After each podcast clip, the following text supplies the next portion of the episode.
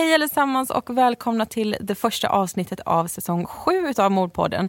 Vi hoppas att ni har haft en riktigt fin sommar och att ni ser fram emot hösten lika mycket som eh, jag gör och som Amanda gör.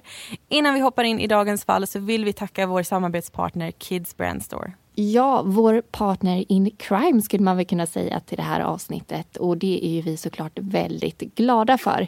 Och när det byter årstid så blir i alla fall jag alltid väldigt sugen på att uppdatera garderoben. Jag tycker det är ja, men ganska befriande att rensa ut de här sommarkläderna och rusta upp med nya höstkläder. Och på kidsbrandstore.se så hittar du massa fina märkeskläder för barn och ungdomar. Behöver man till exempel en ny väska så här i början av läsåret eller som du gjorde i våras och köpte en och har dina poddgrejer i så har de bland annat eh, ryggsäckar från märkena Fred Perry, Quicksilver och DC. Och ni som lyssnar ni får faktiskt 20% rabatt på ett helt köp om ni använder rabattkoden Mordpodden. Så missa inte det om ni ska in och beställa. Men eh, nu ska vi lyssna på veckans avsnitt.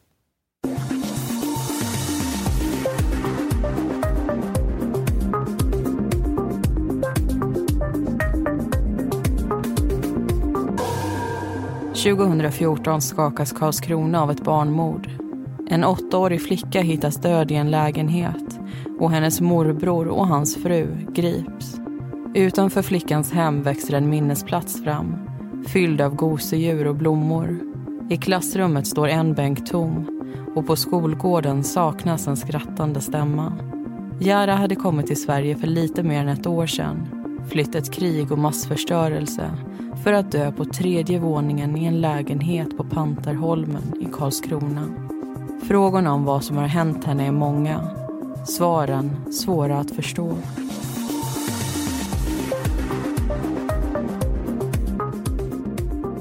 Du lyssnar på Mordpodden och i säsong 7 tar vi upp fall ifrån Blekinge.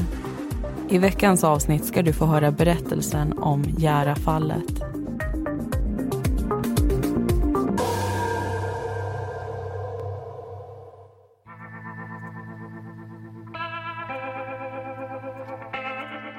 Valborgsmässoafton infaller den 30 april varje år. Det är en högtid som har funnits länge och varit ett sätt att fira vårens ankomst. En markering mellan ljus och mörker och ett välkomnande av grönskan. Då kristendomen kom till Sverige för över tusen år sedan fick traditionen, som så många andra, finnas kvar. Men syftet bakom firandet och namnet ändrades. Valborg fick sitt namn av ett tyskt helgon och tanken var att det var hon som skulle firas denna dag. Man sa nu också att de stora brasorna tändes för att skrämma bort häxor och ondska.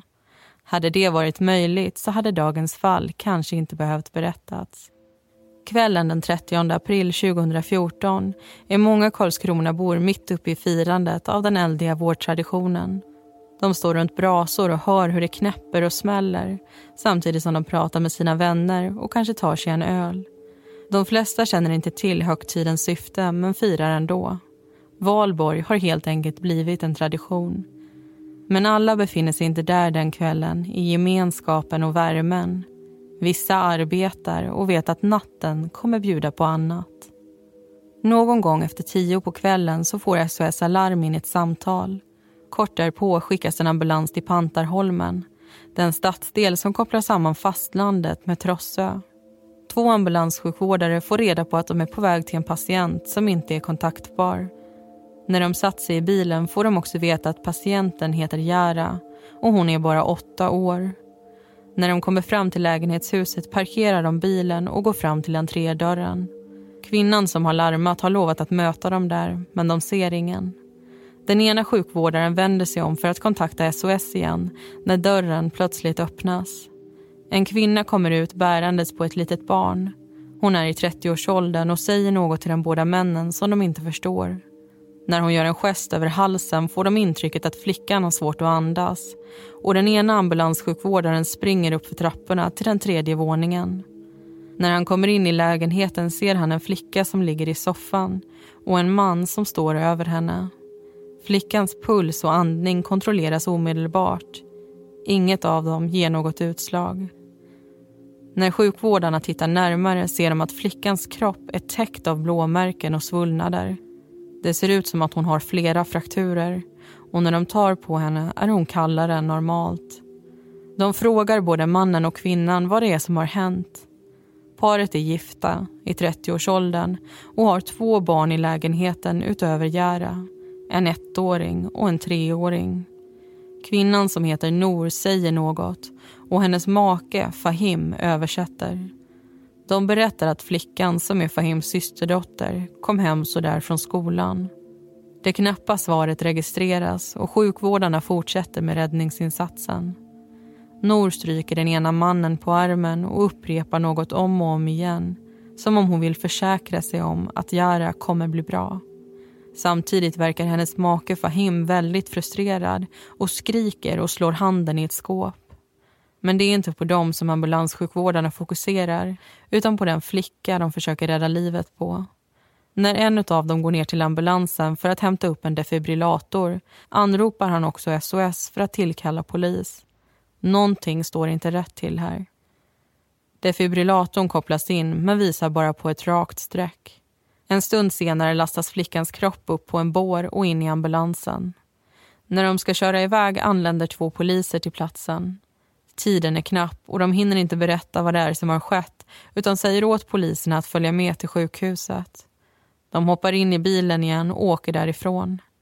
I samma veva möter de ytterligare poliser vars jobb blir att ta hand om den eventuella brottsplatsen och vittnena. När poliserna kommer till akuten råder det stor aktivitet där.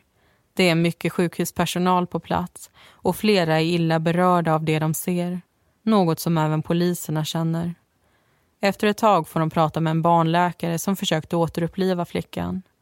Hon berättar att hon aldrig tidigare sett ett så illa tilltygat barn och de får reda på att flickans liv inte gått att rädda. I samma veva anländer Nor till sjukhuset. Hon har med sig ettåringen och visas in i ett behandlingsrum av en sjuksköterska. Den ena polisen går ut till bilen för att prata med yttre befäl och förmedla vad som har hänt hittills. Väl inne igen så är det dags att kartlägga och dokumentera. En av poliserna pratar med ambulanssjukvårdarna en och en och den andra får i uppdrag att hjälpa till när flickans skador ska fotograferas.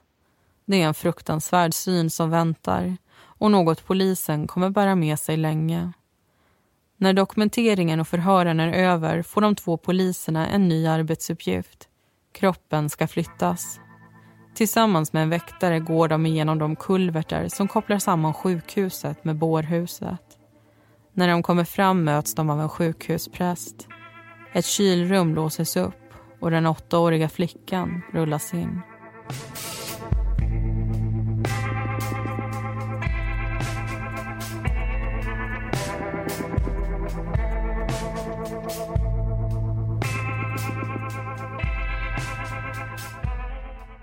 Där hörde vi första delen av Järafallet som är säsong 7 första avsnitt. Välkommen in i Mordpodden-studion där jag, Amanda Karlsson, tillsammans med Linnea Bolin dyker djupare och diskuterar dagens fall precis som vanligt. Men eftersom det här är premiäravsnittet av den här säsongen så tänkte vi också berätta lite om eh, ja, höstens upplägg. För tanken är så här att det blir två lite kortare säsonger. Så den här säsongen kommer bara bestå av eh, fem avsnitt om Blekinge. Och så kör vi ett väldigt kort uppehåll för att vara vi och så kör vi fem avsnitt till om ett nytt Eh, landskap som ni kommer få vara med och rösta om på våra sociala medier. Så glöm inte att gå in och gilla oss där. Men nu så ska vi alltså prata om Järafallet och det är ett fall som jag tror berör alla människor. Och det är ju ganska speciellt för dig Linnea. Mm det är det. Och det beror ju på att jag faktiskt har skrivit en eh, C-uppsats om rapporteringen i det här fallet. Om eh, hur Jara och de andra inblandade har eh, målats upp av medier. Så jag har ju spenderat ett antal månader tillsammans med en annan tjej med att gå igenom just det här mordfallet och och eh, flera artiklar som har skrivits om det. Så jag hade ju lite koll innan vi gav oss in och bestämde att det här var ett avsnitt som vi skulle ta upp i höst. Men vi ska inte fokusera på min eh, forskning utan det vi ska fokusera på det är eh, mycket annat. Vi har en hel del att diskutera idag. Och jag tänker faktiskt att vi ska börja med att diskutera Israel och Palestinakonflikten. Och nu kanske ni tänker, vad har det här med fallet att göra? Men Jara kommer ifrån Gaza och många av er har säkert hört om oroligheterna i det här området men har kanske precis som vi ändå inte full koll på vad som egentligen har hänt och hur allting hänger ihop. Men vi har försökt läsa på om det här och jag tycker att vi börjar med att prata om just Gaza som är platsen där Jara växte upp. Och det jag tror att många känner till om just Israel och Palestinakonflikten det är att efter andra världskriget så gick FN in och delade upp det här landet. Så att den judiska eller den israeliska befolkningen de fick rätt till vissa delar av landet och den arabiska eller palestinska befolkningen de fick helt enkelt rätt till andra delar av landet. Men den här konflikten den är ju äldre och den är mer komplicerad än så. Och vi ska inte gå in på alla detaljer och allt om det för då får vi prata väldigt länge. Och vi är ju inte heller experter på det här området. Men det vi kan säga för att sammanfatta och förenkla det här det är att båda de här folkslagen anser att det här området är deras förfädersland och att de därför då har rätt Head over to Hulu this March, where our new shows and movies will keep you streaming all month long. Catch the acclaimed movie All of Us Strangers, starring Paul Mescal and Andrew Scott. Stream the new Hulu original limited series We Were the Lucky Ones with Joey King and Logan Lerman. And don't forget about Grey's Anatomy. Every Grey's episode ever is now streaming on Hulu. So, what are you waiting for? Go stream something new on Hulu. Ryan Reynolds here from Mint Mobile. With the price of just about everything going up during inflation, we thought we'd bring our prices down. So to help us, we brought in a reverse auctioneer, which is apparently a thing.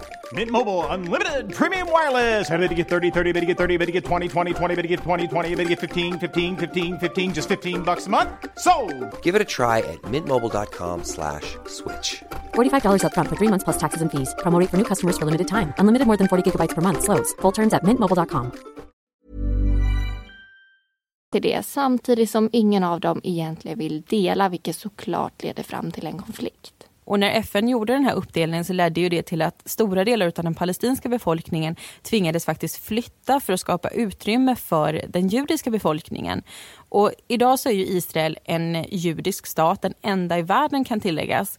Och eh, den palestinska befolkningen de finns i ett område som heter West Bank som är eh, ett större område som gränsar till bland annat Jerusalem.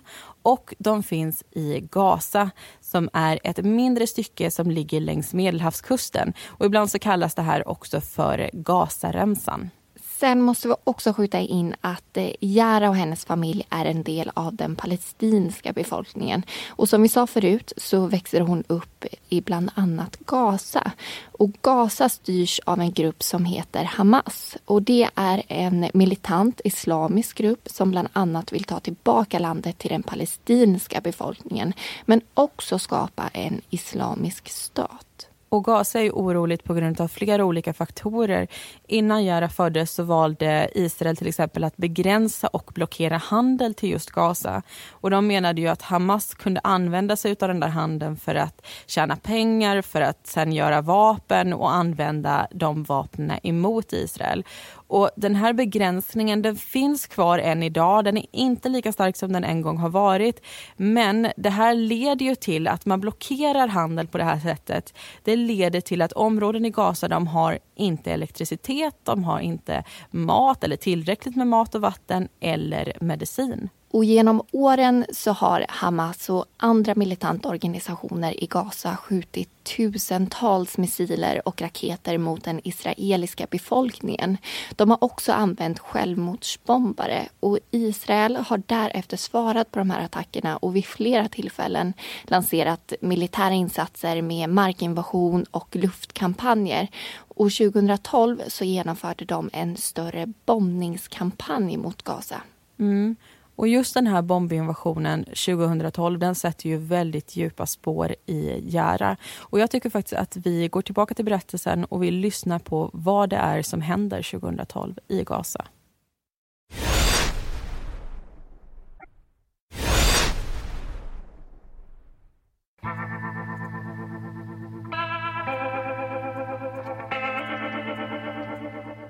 Gaza ett område som gränsar till Egypten i sydväst och omges av Israel till norr och sydöst.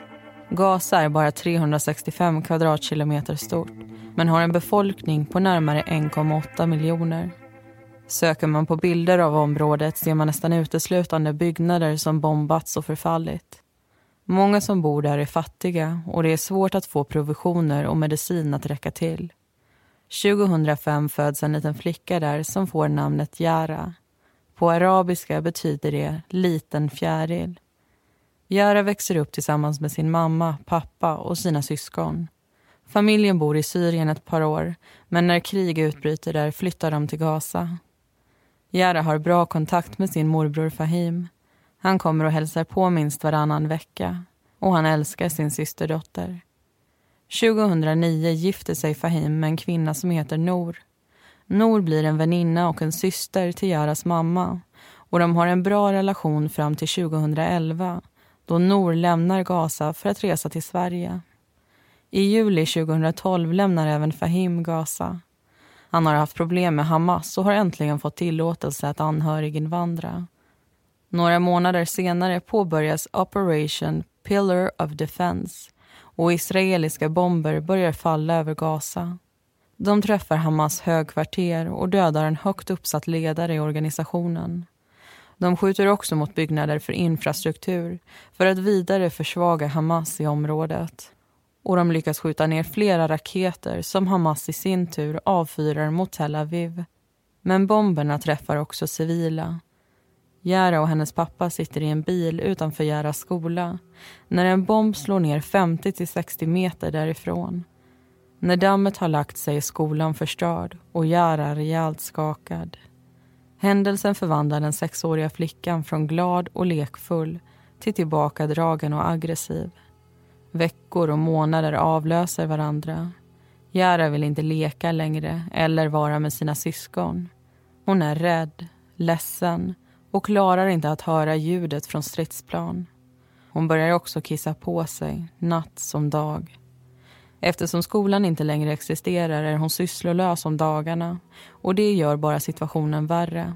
Morbrorn Fahim får höra talas om det som hänt och när Nor åker till Gaza för att besöka släkten så börjar hon prata om att Jara kanske skulle må bättre av att komma bort från allt krig och elände. Nor föreslår att Jara ska komma till Sverige och bo hos henne och Fahim i Karlskrona. Både mamman och pappan är tveksamma till en början. Deras dotter mår inte bra och de vill helst av allt vara tillsammans. Men Jara själv verkar tycka om idén och Nor berättar att dottern kan få hjälp i Sverige. Så föräldrarna säger till slut ja. I februari 2013 reser Jara från Gaza till Malmö med hjälp av en smugglare.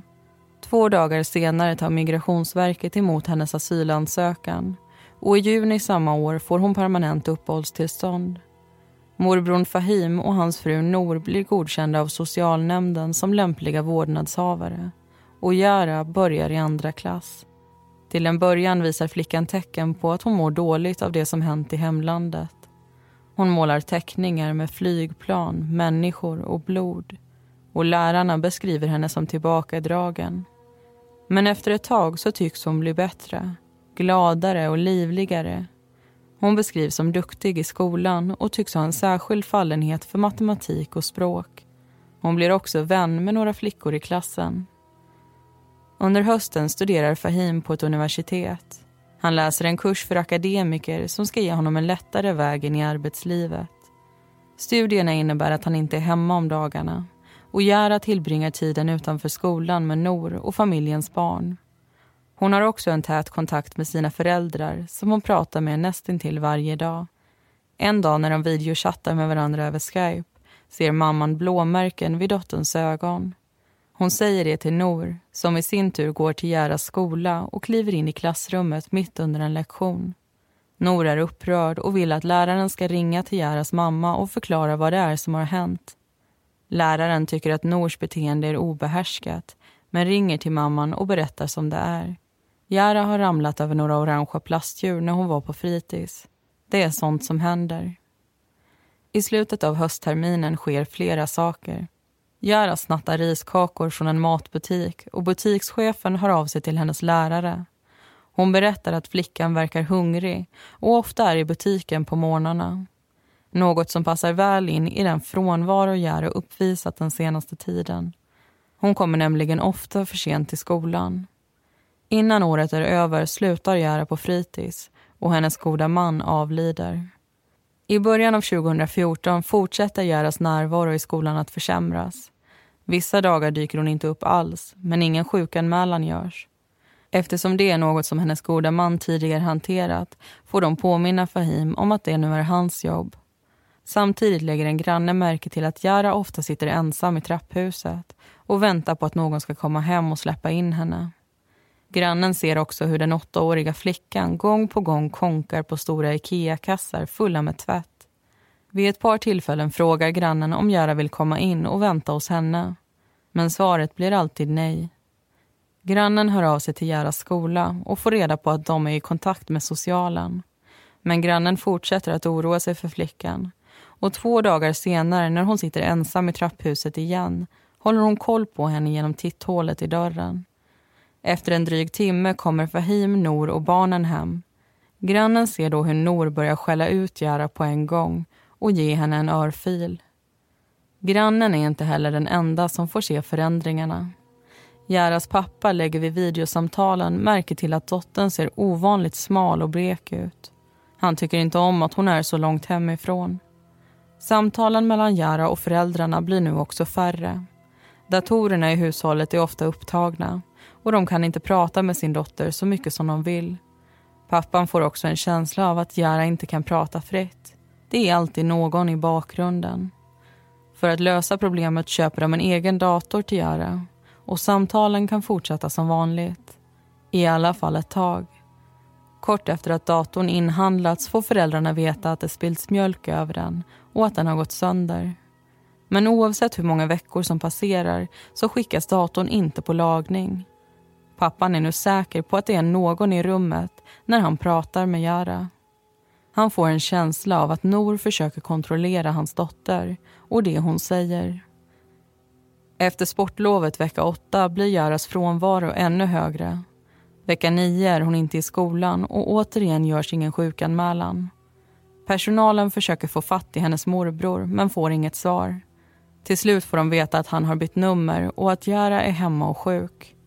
De två lärarna som har bäst kontakt med flickan är oroliga och kort därpå så gör en av dem ett hembesök hos familjen.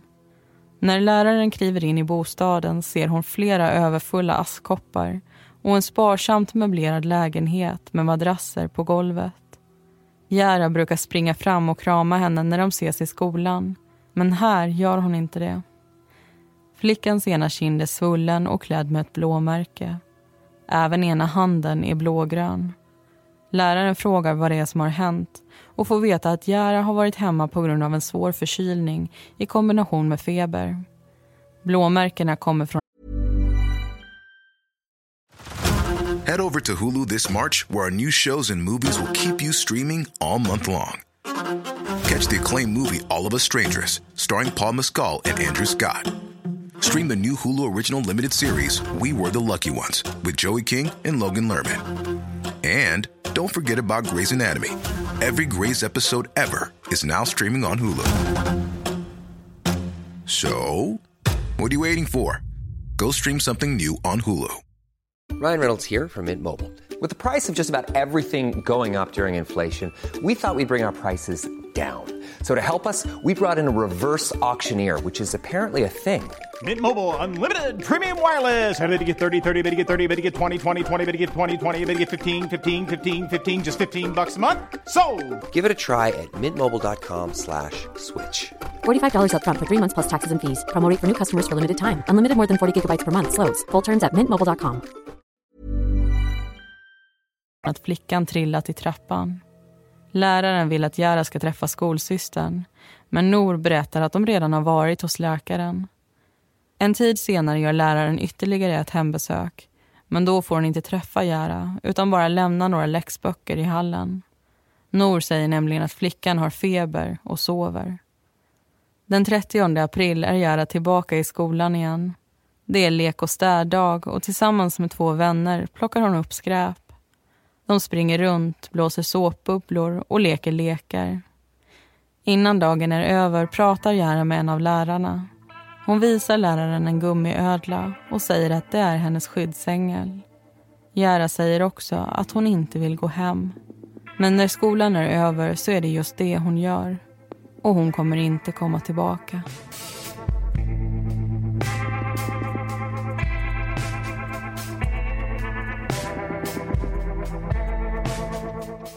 Mordpodden.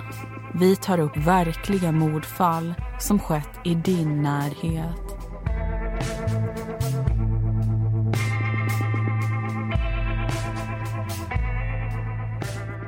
Då är vi tillbaka i studion och den här gången så ska vi prata om det här med varningstecken.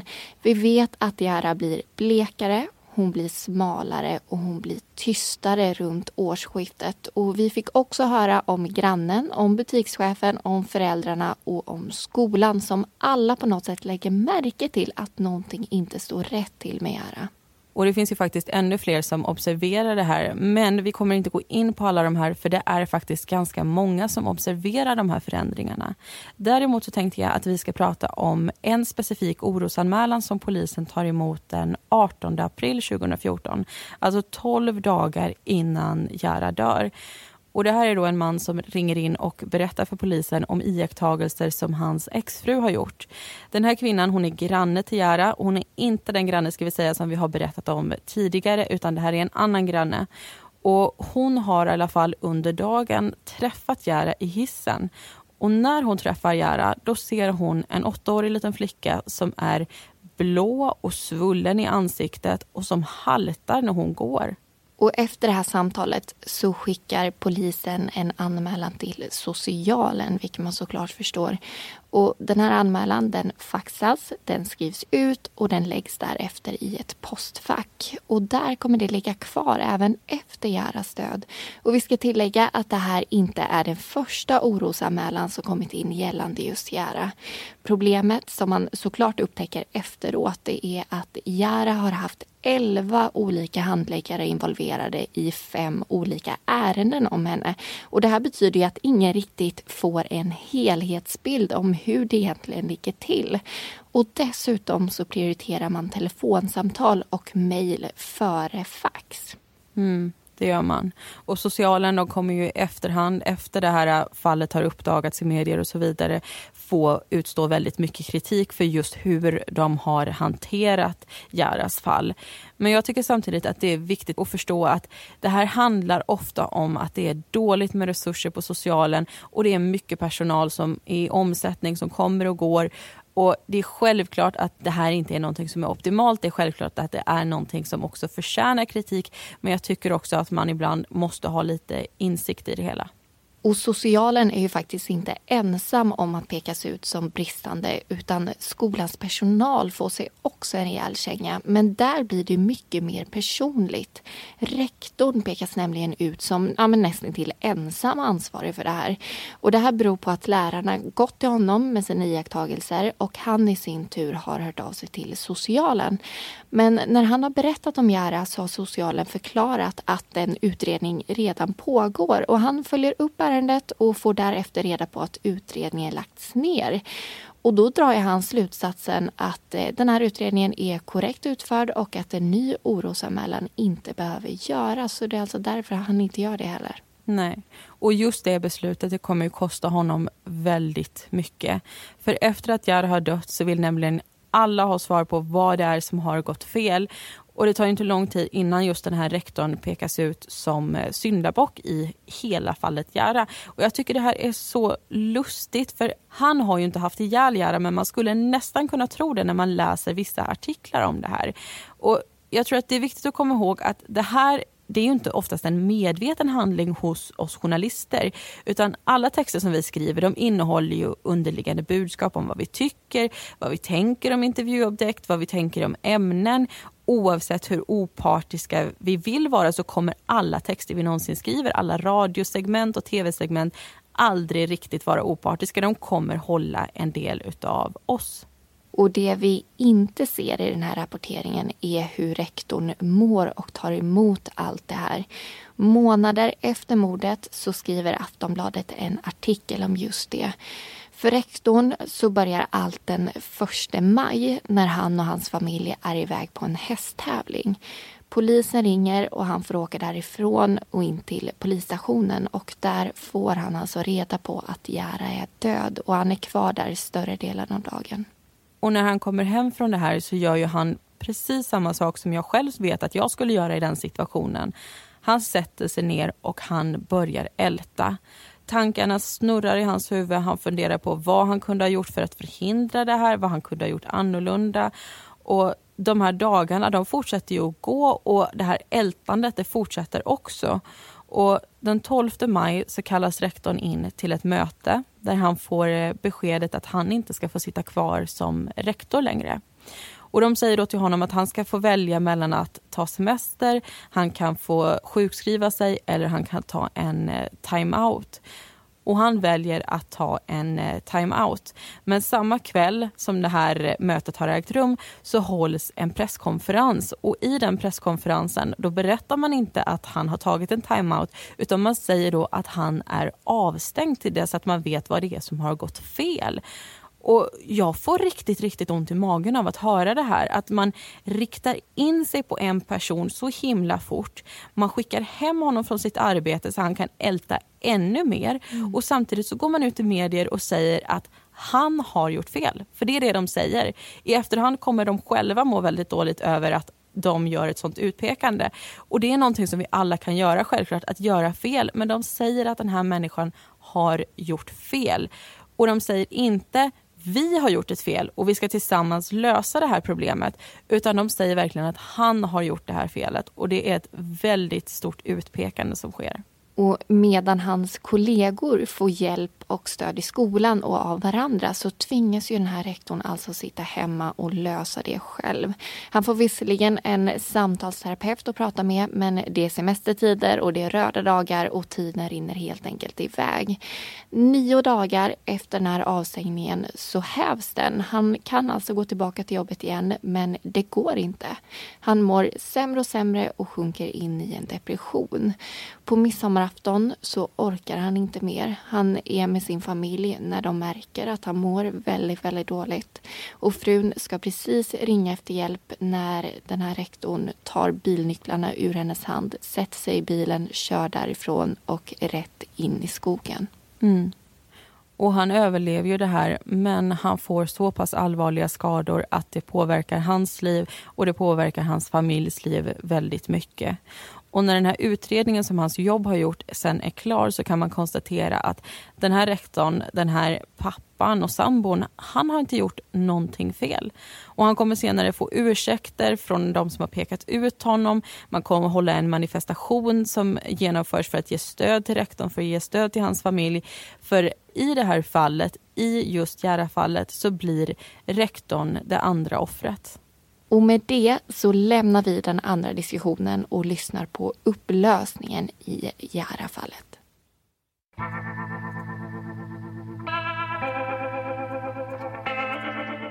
Strax innan klockan 11 på kvällen den 30 april anländer två poliser till lägenhetshuset på Pantarholmen. De ser hur en ambulans och ytterligare en polisbil åker därifrån på väg till sjukhuset. Själva stannar de kvar en minut senare öppnas den låsta entrédörren och två män och en liten pojke kommer ut. Poliserna går fram till dem för att fråga vad de vet om det som hänt. De får reda på att den ena mannen är Fahim, Jaras morbror, och pojken hans son. Den andra mannen är en granne till familjen som nyligen kommit hem från jobbet och undrat vad som stått på. Grannen arbetar extra som tolk och poliserna tar nu hjälp av honom för att ställa ett par frågor till Fahim. Fahim berättar att han varit på universitetet stora delar av dagen och därefter ute och fiskat. När han kom hem hittade han Jara livlös i sängen. I samband med förhöret får polisen ett meddelande. Flickan har avlidit och hon har utsatts för kraftigt våld. Fler patruller kallas till platsen och grannen och morbrorn separeras. Fahim sitter med sin son i knät och vaggar honom fram och tillbaka. Han frågar hur det är med hans systerdotter, men får inget svar. En timme senare körs han in till polisstationen misstänkt för inblandning i Jaras död. Även Nor grips på sjukhuset. Lägenheten på Pantarholmen genomgår en teknisk undersökning.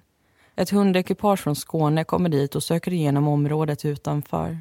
Men inga fynd av intresse hittas där. Till skillnad från trapphuset där blod återfinns på bottenplan, i hissen och på tredje våningen. Värst är det dock i lägenheten. En hall leder vidare till ett kök, en toalett och ett vardagsrum. Bostaden är sparsamt möblerad. Det finns en soffgrupp i vardagsrummet och en dubbelsäng i Fahim och Nors sovrum. På golvet ligger reklamblad och kläder utspridda.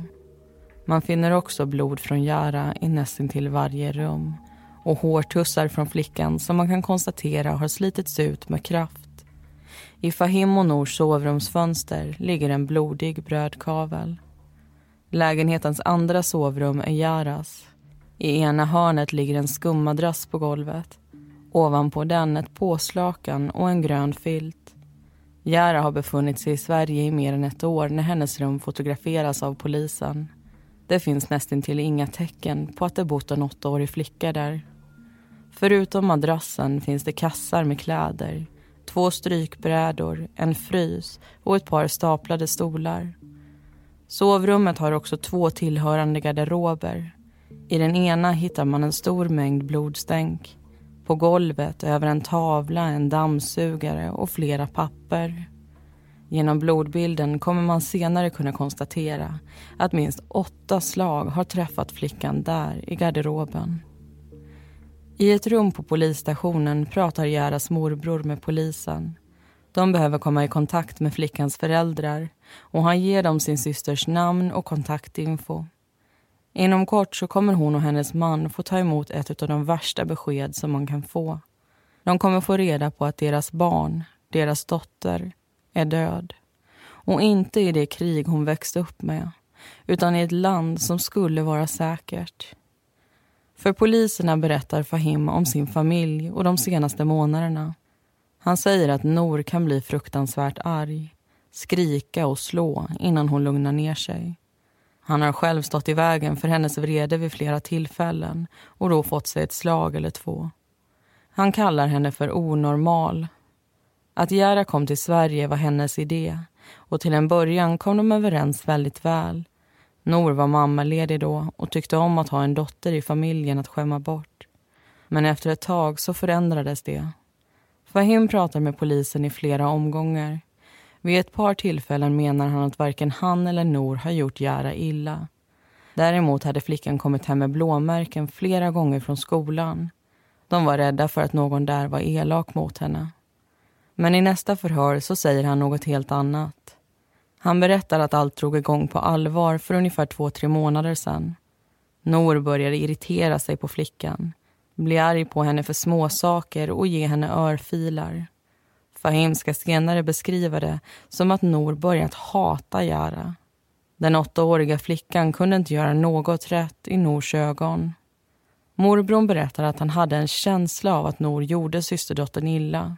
Men han ville inte tro på det. Det förändrades veckan innan hennes död. Dagen innan Fahim skulle resa utomlands så rök Nor och Jara ihop. Nor var arg på Jara för att flickan sagt till sina föräldrar att hon inte hade fått någon mat trots att hon hade fått det. Det skulle hon inte komma undan med. Fahim såg hur Nor slog Jara med en brödkavel. Han gick emellan för att stoppa bråket och blev själv riven och slagen som konsekvens. När polisen pratar med Nor så får de en annan berättelse. En kort berättelse.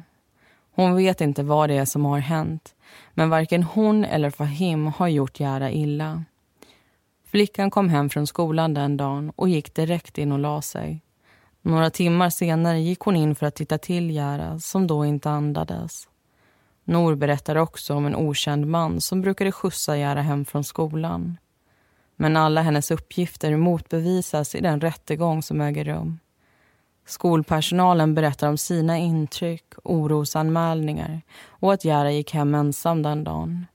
I videoförhör med Jaras klasskamrater får domare och nämndemän reda på att Jara berättat att hon får jättemycket stryk hemma. och att hon skulle bli ihjälslagen om de berättade det för någon. Även Nour och Fahims äldsta son säger att det är mamma som slagit Jara dagen då hon dog. Vittnesmålen väger tungt och i samband med den tekniska bevisningen så anser tingsrätten att de vet på ett ungefär vad det är som hände i lägenheten valborgsmässoafton 2014. Fahim hade under kvällen spelat in två filmklipp av händelseförloppet. Han har dessutom berättat i detalj delar av det som har hänt. När morbrorn kommer hem från fisketuren den dagen stod Jara i korridoren och sopade golvet. Han frågade henne om hon ville ha någon fisk, men fick ett nej till svar. Efter att fisken var rensad gick han ut för att handla. Runt klockan fyra på eftermiddagen var han tillbaka i lägenheten igen och lagade mat. Jära låg då enligt honom på sin madrass i sovrummet och svarade inte när han ropade. Han antog att hon sov. Under kvällen så pratade han med sin pappa på telefon och en vän på Facebook. Någon gång efter sju hörde morbrons skrik inifrån Gerhards rum. Det var Nors röst och han gick dit för att se vad det var som stod på. Inne i rummet kunde han se hur Nor drog Jara i håret och slog henne längs ena sidan av kroppen med en brödkavel. Bråket bröt därefter upp och Nor gick iväg för att duscha samtidigt som Fahim lämnade Jara för att ta hand om parets yngsta son. Någon timme senare spelar Fahim in det första filmklippet på sin mobiltelefon. Något han senare berättar inte var meningen. Han står ute och röker på balkongen när systerdottern kommer springandes med Nor i hälarna. Jara säger att det räcker. Hon har ont i magen. Och Fahim ser hur det blöder från hennes ena ben. Han särar på de två ännu en gång och går iväg för att ta hand om sönerna. Han sätter sig i soffan i vardagsrummet och sätter på en film. Den ena sonen gråter och han kommer senare förklara att ljudet från tvn och sonen förmodligen var anledningen till att han inte hörde vad som pågick i Järas rum där Nor nu hade låst in sig med flickan. En tid senare kommer frun ut. I ena handen håller hon en blodig brödkavel. Hon säger att hon har försökt väcka Jara men att det inte gått. Nor tar därefter med Jara in i badrummet och försöker väcka henne genom att spola vatten på henne i duschen. Samtidigt som hon gör det tar Fahim upp sin mobiltelefon och trycker på spela in. Finns det någon människa som slår en annan människa på det här viset? Det är ju ett barn, säger han till Nor. Han vill ha bevis på det hon gjort och ett svar på varför. Men ett svar kommer inte. Innan de två ringer till en ambulans plockas Gerdas blodiga kläder av och hon kläs i en rosa mysdress. Någon av dem bär in henne och lägger henne på soffan i vardagsrummet och tillsammans pratar de ihop sig om vad de ska säga. Kanske finns det fortfarande vid det här tillfället en chans att rädda flickans liv. Men tiden går och när ambulansen väl anländer så är det för sent.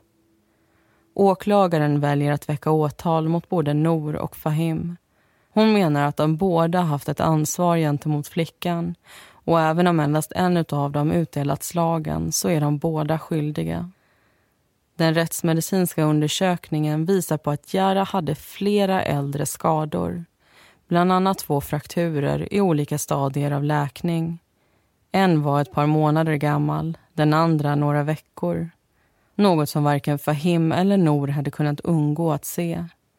Fahim måste dessutom ha förstått vad det var som pågick under mordkvällen men gjorde inget för att hjälpa sin systerdotter. En flicka som han hade ett garantansvar för. Nors uppgifter i rättegångssalen är lika knapphändiga som de i förhören. Hon har genomgående uppvisat tecken på bristande empati och tycks vara oberörd av Jaras öde den rättspsykiatriska undersökningen visar på att hon har narcissistiska drag och svårt att identifiera sig med andras känslor. Även hennes man Fahim visar på bristande empati och ansvar när det kommer till Yara. Den 3 februari 2015 meddelas tingsrättens dom. Den är 112 sidor lång, full av förhör, expertutlåtanden och bedömningar. Någonstans i mitten gör domare och nämndemän ett uttalande om Jaras situation och hennes öde. Det står så här.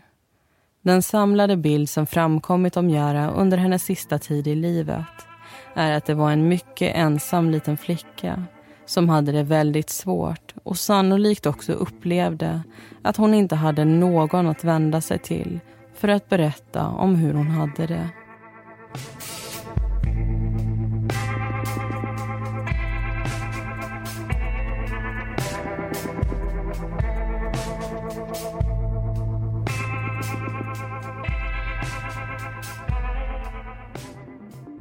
Nor dömdes i Blekinge tingsrätt till livstidsfängelse för mordet på Jära. Fahim dömdes till sex års fängelse för synnerligen grov misshandel och vållande till annans död. Fallet överklagades till hovrätten över Skåne och Blekinge. Nors påföljd förblir densamma men Fahim döms nu för mord till 14 års fängelse. Tack för att du har lyssnat på Järafallet. fallet alla förutom Göra heter egentligen någonting annat. Och informationen är hämtad ifrån domarna i tingsrätten och hovrätten, förundersökningsprotokollet och artiklar från Expressen och Aftonbladet. Nästa vecka tar vi upp gängledarmordet. Missa inte det.